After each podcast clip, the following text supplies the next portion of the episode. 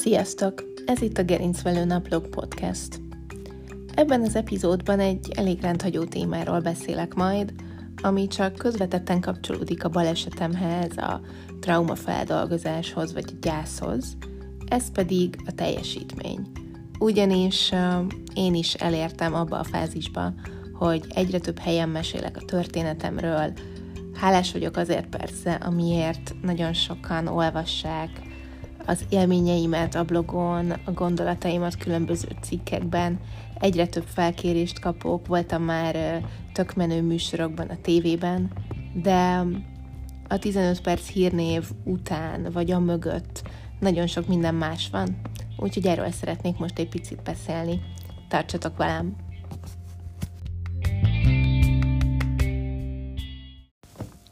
Azt már rengeteg helyen elmondtam, sőt, talán a blogomba is leírtam, hogy miért indult el ez az egész, és hogyan történt, de azért emlékeztetőül még egyszer, ugye 2018. április 17-én történt a balesetem, és nem sokkal később, valamikor 2018. szeptemberében indítottam útjára az Utazás a gerincvelőm körül című blogot. Az első bejegyzésben leírtam, hogy mi történt velem, konkrétan hogyan ütöttek el, és utána mi történt a kórházban, az intenzív osztályon, az ott töltött összesen 48 nap alatt. Aztán nagyon hosszú ideig, körülbelül egy fél évig nem történt semmi, nem csináltam semmit, nem írtam blogot, mert akkor hát még nem mozgott ennyire a karom, nem tudtam ennyire jól használni az érintőképernyőt, néhány perc után elfáradtam, nem voltam lelkes, más oldalról foglalkoztam a rehabilitációval, mert már akkor is ugye jártam pszichológushoz, illetve akkor minden nap gyógytornán vettem részt a rehabilitációs intézetben. Aztán egyszer csak megszületett a második bejegyzés, aztán a harmadik, aztán amikor kiköltöztem abba az intézménybe, ahol most élek, egy rendszeres tevékenységé vált az, hogy blogot írok. Nagyon sokat segített ez nekem. Aztán ez valahogy átalakult, mert egyre többen olvasták, egyre többen gondolták azt, hogy ez egy mennyire klassz kis napló vagy élménybeszámoló. Aztán 2020. januárjában elkészült az első TV Report, ami egy ilyen negyedórás kis szösszenet volt, és, és akkor fordult át valami, hogy ott már azt éreztem, hogy nem csak rólam van szó, nem csak az a lényeg, hogy én kibeszéljem magamból ezt az egészet, hanem, hanem foglalkozzam azzal is, hogy kik vannak a másik oldalon, kik azok az emberek, akik ezt olvassák, nekik mit ad, ők hogy érzik magukat amikor elolvassák ezeket a cikkeket, vagy megnéznek egy videót. Volt olyan, hogy kaptam egy e-mailt egy fiatal lánytól, aki azt írta nekem, hogy súlyos depresszióval küzd, és a súlyosabb periódusaiban az én blogbejegyzéseimet olvassa, és akkor úgy érzi, hogy egy kicsit jobb, kicsit helyreáll a világrendje. Ami hihetetlen nagy megtiszteltetés, és könnyek között válaszoltam neki, viszont ezen a ponton már éreztem azt, hogy itt sokkal többről van szó. Megjelent bennem a felelősség érzése az, hogy nem mindegy, hogy mit mondok. Nem azért, mert akkor a véleményvezér vagyok, nem azért, mert ne írhatnék le bármit az én saját blogomon, hiszen ez az enyém, ott van a nevem, én vállalom ért a felelősséget, de de aztán belém nyilvált ez a felismerés, hogy igen, oké, okay, de ott van ez a csomó más ember, akik olvasnak, hallgatnak engem, és, és foglalkozni kell velük is, hiszen nekik szól, hozzájuk szól ez az egész. Ha azt szeretném, hogy, hogy legyen értelme ennek az egésznek, hogy el tudjanak vinni magukkal valamit,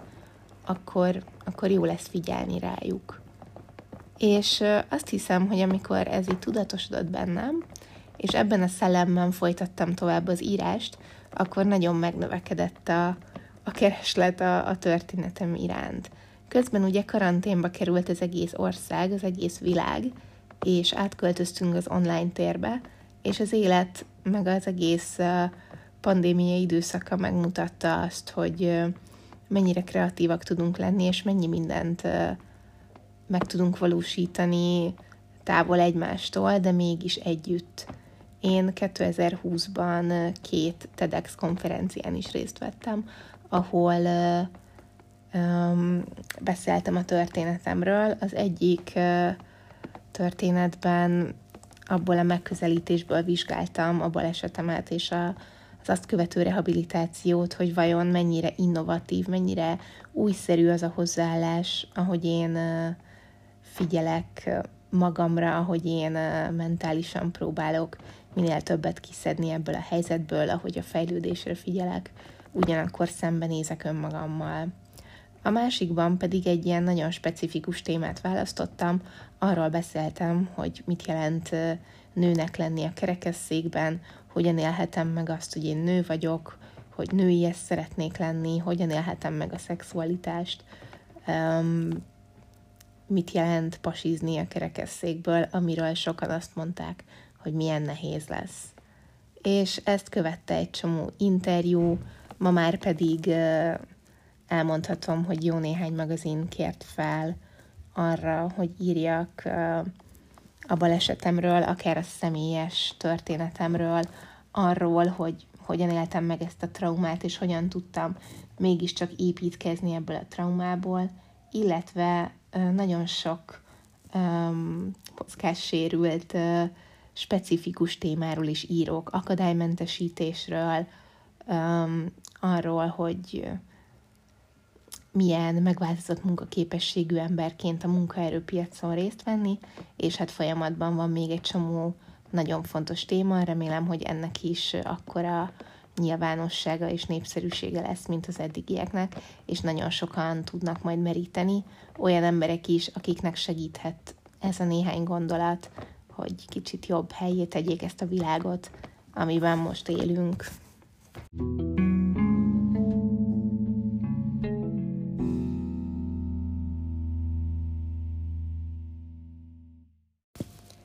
Mindemellett számos egyéb munkát kaptam,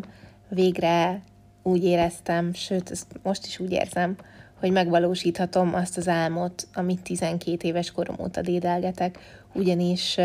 kvázi újságírói babérokra török, ugyanis print magazinba is, online magazinokba, egy kommunikációs cég blogjába is rendszeresen írok, és ennek többsége igazából felkérésre érkezett, szóval nem nekem kellett önéletrajzokat vagy próbacikkeket küldözgetni különböző szerkesztőségekbe, hogy elfogadják, hogy itt vagyok, és nagy nehezen beválogassanak valahova, hanem az emberek nyitottak voltak, amiért nem tudok elég hálás lenni, viszont ez együtt jár időnként egy nagyon erős kényszerrel, ugyanis nyilvánvalóan mindenben a maximumot szeretném hozni, vagy még annál is többet. Nyilván, ami a szakmai tartalmakat illeti, ez egy más tészta, hiszen ez tényleg munka, viszont azt is be kell ismernem önmagamnak is leginkább, és, és figyelnem kell tudatosan erre, hogy amikor a saját blogomba írok, vagy egy posztot teszek ki az Instagramra, vagy a Facebook oldalamra, vagy sőt, már legújabban a TikTok profilomra, vagy akár amikor ezt a podcastot rögzítem, az tulajdonképpen munka. Az igazából egy márkaépítési folyamat, és egyáltalán nem mindegy, hogy ez, ez mi lesz, hiszen ezt fogják hallani, ezt fogják látni az emberek, és ezek azok az apró dolgok, amik a következő felkéréshez vezethetnek. Úgyhogy, úgyhogy itt dübörög bennem a szívem, itt izgulok, hogy mennyire lesz vajon izgalmas ez a podcast. Időnként megnézem az analitikákat, nagyon nem túl sokszor nézem meg, ha nem hallgatták meg fél óra alatt egy millió a podcastot, vagy nem olvasták el a cikket, vagy nem nézték meg a videót, akkor teljesen rosszul leszek, hogy de miért, vajon biztos nem voltam elég izgalmas, vagy elég érdekes. Úgyhogy elgondolkodtam azon, hogy, hogy igazából mi az, ami számomra ebben fontos. Nyilvánvalóan van benne egyfajta anyagi érdek is, hiszen én is pénzből élek, mint mindannyian, és nagyon-nagyon nagy költségekkel kell szembenéznem a közeljövőben, ahogyan az önálló életemet tervezgetem. A másik, ami nagyon fontos, az az, hogy egy intelligens, jó értelemben véve törekvő embernek tartom magam, akinek nagyon fontos az, hogy minőségi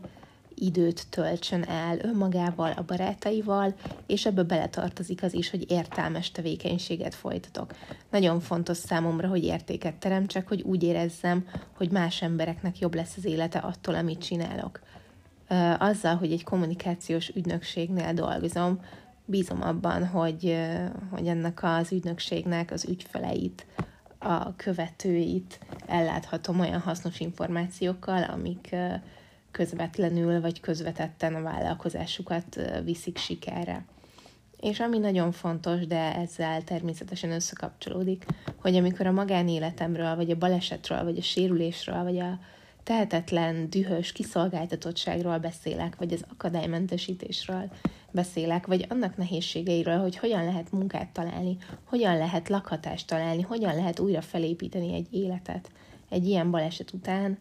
akkor az a célom, hogy értéket adjak, hogy inspirációt adjak azoknak, akik más problémával küzdenek, felhívjam a társadalom figyelmét valós problémákra, hogy esetleg eljuthassak döntéshozók lelkéig, vagy gyerekek, fiatalok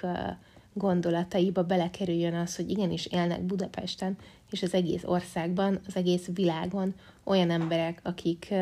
máshogy közlekednek, mint egy teljesen ép és egészséges ember, és hogy mit jelent pontosan az, hogy ők egyenlőek, vagy mi egyenlőek vagyunk, az esélyegyenlőséget hogyan lehet megvalósítani, mi ez a kerekesszék, miért nem hívjuk tolókocsinak, vagy nem tudom, lehet, hogy csak én vagyok erre ilyen érzékeny, de ezek mind olyan fontos információk, amit, amit úgy érzem, hogy, hogy leghitelesebben, legjobban csak azt tud elmondani, aki benne él, és persze mindig örömmel látom, hogyha bárki, aki hasonló helyzetben van, vagy bármilyen nehézsége van, az megosztja ezt a külvilággal. És itt szeretnék kapcsolódni a bevezetőben említett teljesítményhez, vagy teljesítménykényszerhez. Ugyanis sokszor elgondolkodom, hogy lehet, hogy több podcast epizódot kéne csinálni, lehet, hogy minden héten meg kéne jelentetni, lehet, hogy többet kéne írni a blogra, vagy jobban kéne posztolni a közösségi médiába, mert mennyire unalmas, nem vagyok vicces, nem vagyok szórakoztató, és egyébként is teljesen irreleváns ez, amit mondok, kit érdekel, megnézi az anyukám, meg kiposztolja Facebookra az apukám, meg a barátnőim, mert ők szeretnek, de amúgy is úgysem mondanák azt, hogy mennyire szar. Na jó, azért valószínűleg megmondanák, ha nagyon rossz lenne. De mindegy, szóval, hogy, hogy van egy ilyen cselekvési kényszer bennem, egy ilyen belső drive, hogy, hogy foglalkozzak ezzel. Viszont arra is rájöttem, hogy az én kapacitásom is véges, és teljesen fölösleges a határaimat folyamatosan kifelé tolni, legalábbis egészségtelen mértékben. Az nem baj, hogyha a fejlődésre törekszünk, az nem baj, ha keressük az új lehetőségeket, az viszont igen, hogyha ezt már nem élvezzük. Úgyhogy megfogadtam, hogy ez a podcast is addig fog készülni, a blogom is addig lesz elérhető, amíg nem lesz teher, amíg, amíg szívesen nézem ezeket a felületeket, amíg nincs az, hogy úristen, na miről beszéljek, mert megint 20 percet a podcastomban. Nem tudom, bízom abban, hogy azért ehhez a témához is tudtatok kapcsolódni, hiszen ha visszagondolok a balesetem előtti önmagamra, aki egy multicégnél dolgozott, és bár szerette a munkáját, nagyon fontos volt az is, hogy jól teljesítsen, és sokszor túl nagy áldozatokat hozott. Látom azt, hogy, hogy sokan küzdünk ezzel, és mindenkit arra bíztatok, hogy mielőtt neki fog bármilyen századik közösségi média tevékenységnek, vagy egyáltalán így bármit csinál, gondolja át, hogy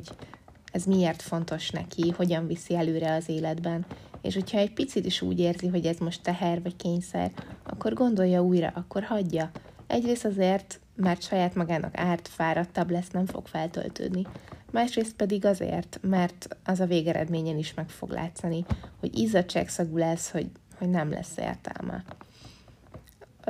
Most persze gondolhatjátok azt, hogy hát igen, Orsi, ez a podcast is tök béna, tök unott hangon beszéltél erről, hogy neked mennyire fontos az, hogy értéket adj, és aztán nem is adtál semmit, de ezért bízom benne, hogy egyáltalán nem érzitek így, hanem legalább egy-két apró gondolatot el tudtatok vinni magatokkal. Ami nagyon izgalmas számomra az az, hogy amikor beszélni kezdtem, akkor egy picit fáradt voltam, és úgy éreztem, hogy hogy lehet, hogy nem fogom az egész epizódot ma felvenni, most viszont, hogy így végig gondoltam, és végig is mondtam, hogy mindez a tevékenység nekem miért fontos, így uh, már csillog a szemem, és lelkes vagyok, és úgy érzem, hogy bár már este 8 óra van, és reggel 8 óra óta um, valamit dolgozom, cikket írok, megbeszélésem vagyok, vagy kutakodom valamilyen uh, új íráshoz, és egyébként még TikTok videókat is csináltam és még az Instára is posztoltam, úgy érzem, hogy meg tudnám hódítani az egész világot. Úgyhogy azt kívánom, hogy ti is érezzétek ezt minden egyes alkalommal, amikor leültök dolgozni, vagy leültök a közösségi média elé, vagy egyszerűen csak megosztjátok a világgal azt, hogy milyen volt a napotok, vagy cikket írtok a véleményetekről. Sok sikert kívánok, köszönöm, hogy meghallgattatok. Sziasztok!